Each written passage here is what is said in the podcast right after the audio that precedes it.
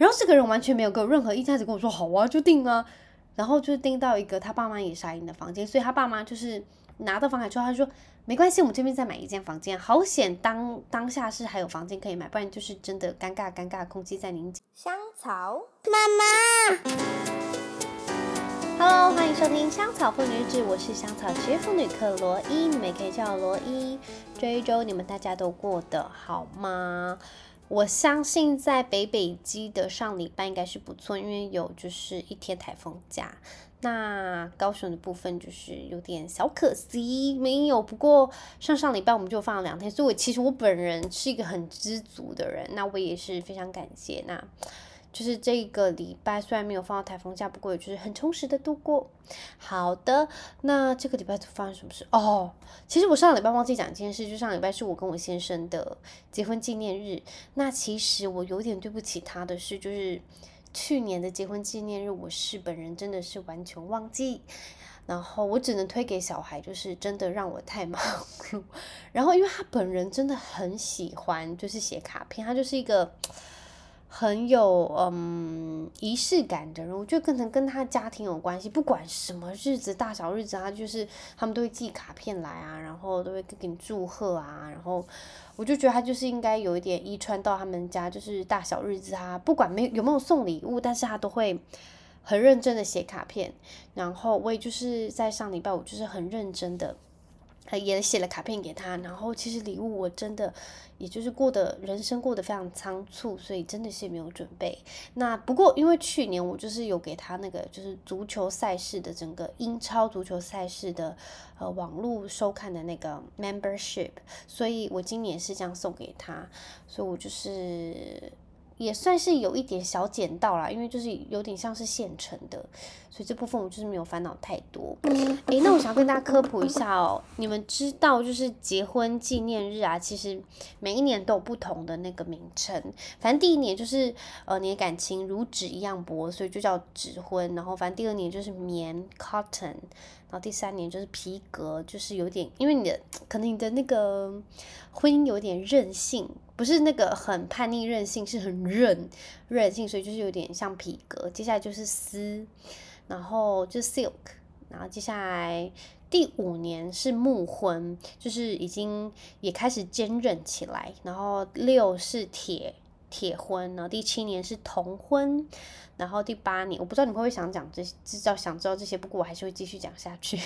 第七年是铜，第八年是陶瓷的陶，然后第九年是柳，像柳树一样的柳。然后为什么呢？他说是就像风吹雨打都不怕，所以就像柳树一样。第十年我比较常听人家第十年就是喜婚，其实我很常听到人家是第一年的指婚，然后第二年喜婚。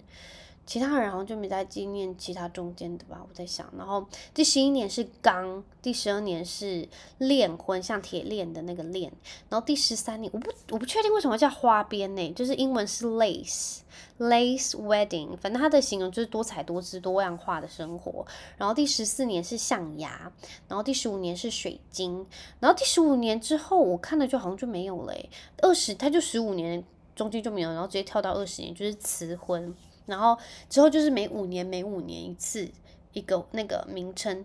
然后二十五年是银，三十年是珍珠，然后三十五年是珊瑚，四十年是红宝石，四十五年是蓝宝石，然后五十年是金婚，就是 gold 那个 golden wedding，五十五年是翡翠婚，然后第六十年是钻石婚。然后，呃，最后没有六十五年，我看到是第七十年，叫做白金婚。结婚到第七十，有超过七十年的人，我也是觉得真的蛮厉害的。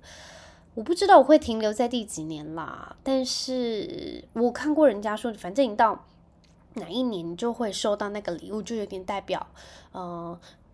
嗯、呃，那一年的婚就像是皮革婚，我可能就是要送我先生一个皮革皮革制的钱包，或者是一个吊饰，是用皮革做的。总之，你看到的时候，你会想到哦，这是我结婚纪念日，它是代表什么这样子。然后，我是不太确定木婚的部分是要种棵树吗？好像也蛮有意义的，或者是铜婚啊，柳婚应该就真的是要种棵柳树了。我在想，大概就是这样，帮大家科普一下。然后，嗯，我跟你们讲，其实。我这个人是有点小偷懒，就是我会在九成九书局买了非常多的各式各样的卡片，然后突然想到什么节日，然后忘记送，我就会赶快从我的柜子里头找出我那个。卡片的小袋子，然后匆匆忙忙的躲在一个小角落，赶快写。然后那天其实我也是在这个光景下写完要给我先生的那个卡片。其实他应该非常了解我的个性，总之他就前一两天说，反正我知道你没有准备啦，然后我也没有就是你知道我非常就是在意啊什么之类就没关系。那我说我跟你说我已经都准备好了，就还说大话，其实完全没有，连卡片都最后一刻才写的。然后他看了，我不知道他们很感动，但他就是很用心的读完。然后那个 membership 也是被，就是会被他拿到这样子。其实我们的结婚纪念日，因为我觉得有小孩就真的很难，有两个小孩就很难过。我觉得不是那个很 sad 很难过，是很难就是要去过那个节日，因为我觉得我妈没有办法 hold 住这两个小孩，所以我们就可能真的没办法去吃个什么烛光晚餐啊，或者是看个电影。其实这个周末我们本来要去看电影，但是太忙，我们在忙着改造小孩的东西。呃，改造他们的房间，要帮他们换大床啊，然后去换一些家具，这样，所以就这个周末超级忙的，就也没有办法去，所以我们就在等很好的时机。我一直听别人说芭比跟那个奥本海默还是什么，还有不可能任务很好看，我真的很想去看。其实我有点想要偷偷的去上班请假，一个人去看电影，然后不跟我先生讲。总之，我真的很想看这三部电影。但是好像没有人在旁边一起讨论，又有点 sad，so I don't know。我真的很想看，我还没有看过的人，拜托跟我讲一下好不好看，好吗？我就是看过一些网红分享，他们好像就是还不错，但是我不确定是不是因为接夜配的关系，还是就被赞助，所以必须说好看。Anyway，好，那这周还过了什么？哦，我跟你们讲，另外一个节日就是最近要过八八节，我们这个礼拜日去吃那个八八节的。大餐，其实我们真的很少就在庆祝什么之类的，但就是刚好也是遇到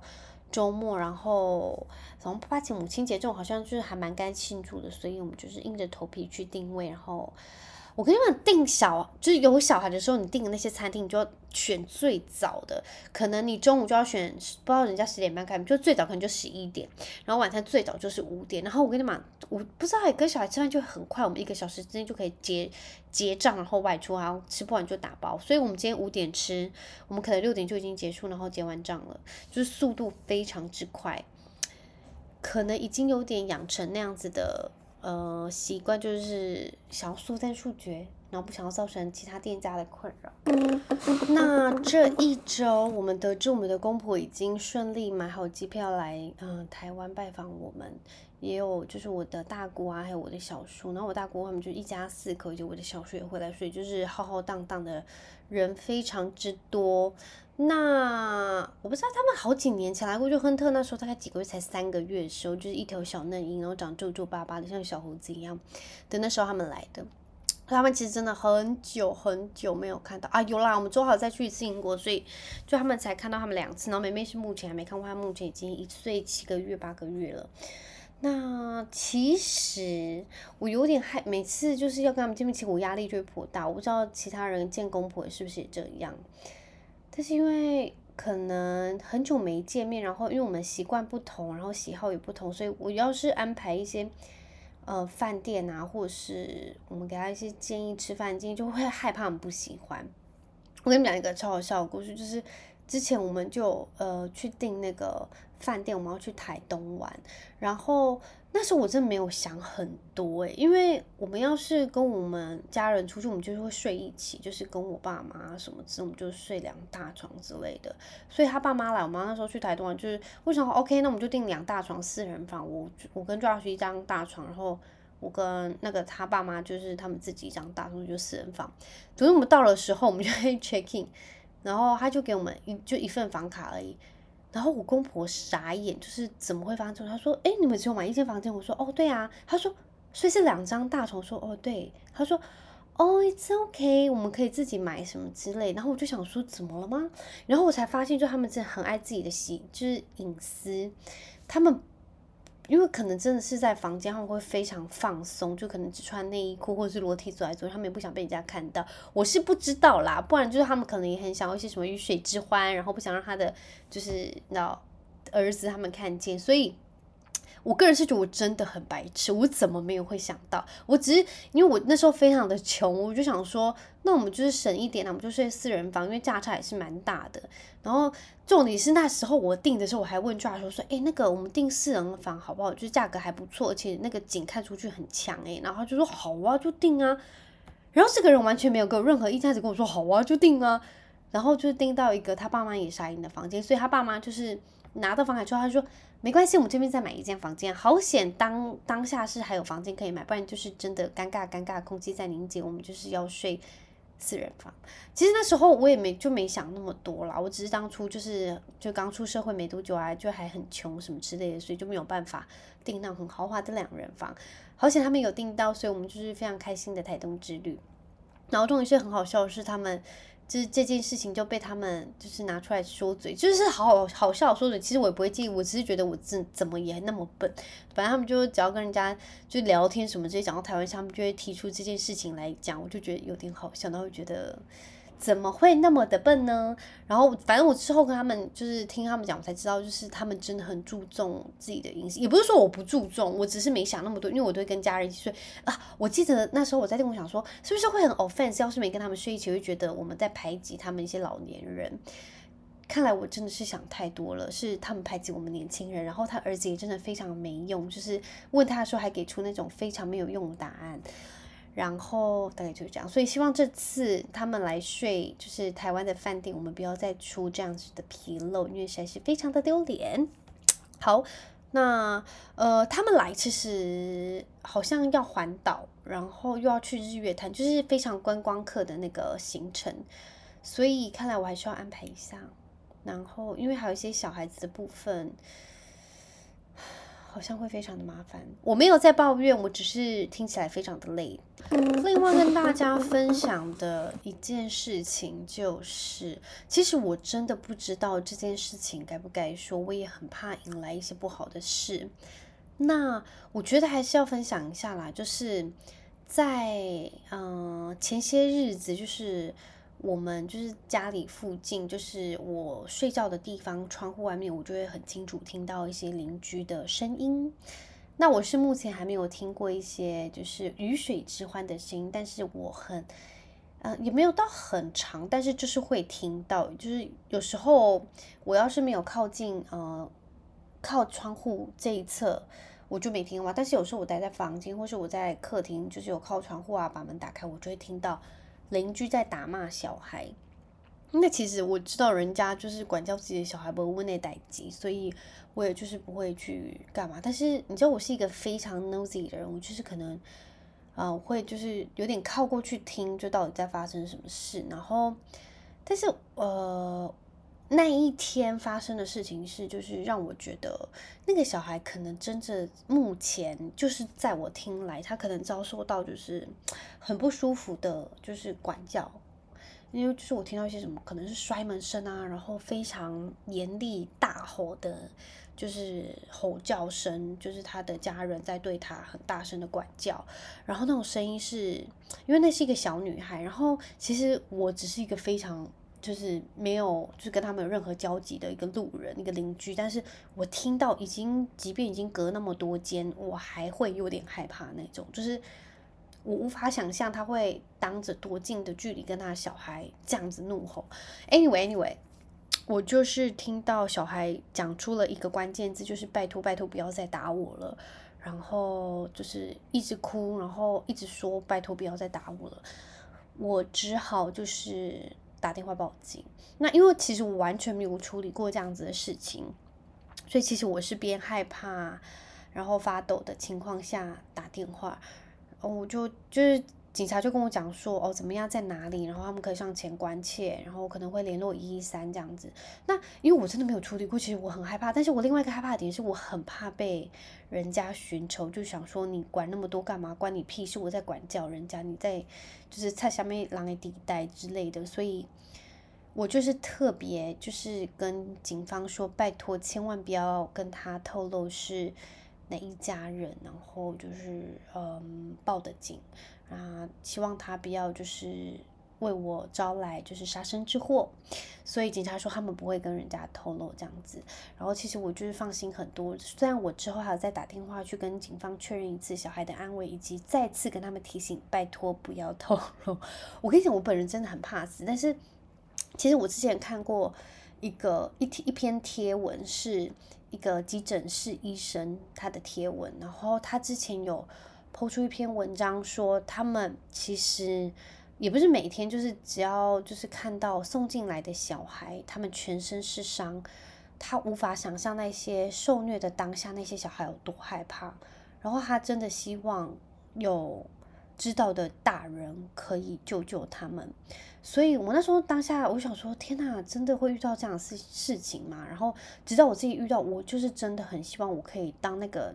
救他的大人，我完全没有想要成什么英雄还是什么之类的，因为其实我小时候也被打过，但是我妈不会把我们那种往死里打，你知道吗？但是我们还是会害怕，但是其实那个恐惧会在你内心中就是蔓延，那种恐惧其实很可怕，而且其实他们家里真的不是第一次这样，只是那天我听到说拜托拜托不要再打我，那真的为人父母，你就是听到的时候你会真的很心碎，你会很心疼那个小孩，就是。他已经多害怕，然后就是在求求你，而且是求求自己的家人，自己的亲应该是亲生父母吧，就是不要打他。然后我就觉得惊驾就嗯干咩，但是我一直都知道这些管教别人，呃，就是管教小孩是他别就是不是我们的事情，所以其实我很不想介入，但是我又很害怕，真的。会出大事，因为其实有时候我听过很多人，就是或者是看过很多人那种文章，什么就是打小孩的时候，你真的会到一个极致，是你已经完全没有控，没有办法控制自己，甚至你已经忘记那个对象是你自己的小孩，然后他们年纪有多小，然后他们可能这些行为是他们在那个年纪非常合理的，只是你没有办法控制自己的情绪，所以。我只能说，养小孩跟生小孩、教养小孩是一件非常大的事情。因为当你在发飙的时候，其实我自己也发生过很多次，我情绪失控，然后是我先生把我拉住，就是他一直听我说：“嘿嘿嘿嘿，你冷静一下，你现在正在跟一个四岁小孩讲话，你不要那么生气，或者你不要那么冲，然后你现在就是冷静一下。”所以，我先生其实很多时候都是把我拉住。所以其实我很希望，就是要是真的警方有，其实我完全没有办法确认百分之百确认是哪一个家，但是我可能知道，说我就跟那个警察讲，然后我也希望他们是找对人，然后有去按电铃，让就是那些就是正在就是可能施暴啊，或者是也太严厉管教的那些家人知道哦，其实邻居都有听到，然后你也。要控制一下自己，就是要适当的管教，但是不要太严厉，造成可能不好的事情发生之类的。我这里需要消毒一下，因为我真的很害怕惹来就是杀身之祸，因为我相信真的很多人就是可能车上会有球棒啊，或者家里可能会有一些什么狼牙棒之类，想说那些就是多管闲事的人，就是可能就是要教训一下，所以我很害怕被就是你知道。招来一些不好事情，那我也很希望那个小孩是没有事。虽然我之后还是有听到，就是他们在管教，不过我就是没有听到，嗯，不要再打我什么之类。不过他们可能还要把小孩关在其他的地方，然后也有就是不给他喝水，类似这，反正但是，I don't know，我只是觉得 要当他们的邻居。有时候其实我听到，其实我很想把窗户关起来，然后我，但是我很害怕我会漏掉，就是他们求救的讯号。我之前有看过一个那个 PTT 文章，就是人家也在分享这种，然后，呃，他们说有有一个人在下面留言，他说就是。之前他在被家人打的时候，他就说：“拜托救救我！”然后真的有邻居打电话报警，真的救到他。他还说：“真的谢谢当时当年的那个邻居救他。”然后我就觉得好，就是 惊驾就唔甘咩。然后那个之前我刚刚说那个急诊室医师他贴的那个文，他还说到，就是他们真的没有办法想象亲生父母。怎么会对自己的小孩痛下毒手，打到就是真的是往死里打，打到就内脏出血，或是颅内出血，然后整个脚都已经瘀青，或是就是很触目惊心，他们是无法想象的。所以我只能说啊，就是这种事情发生也是需要很靠智慧，但是我也不知道我自己处理的是不是百分之百就是好的，但是我真的很希望是往一个对的方向去，然后大概就这样。我必须说，就是我当然我也不是那种百分之百完美的父母，我也是会对小孩生气，但是真的要是有一个好的队友或家人或身边的任何一个人可以拉住你，这真的是一个很幸运的事情，而且。我觉得也要，但是我真的相信养孩子需要很，那叫什么？非常坚毅的那个心，就是你要，你要必须相信自己可以做得到，然后你也要有办法拉住自己的情绪，你要办法有人可以接住你的情绪。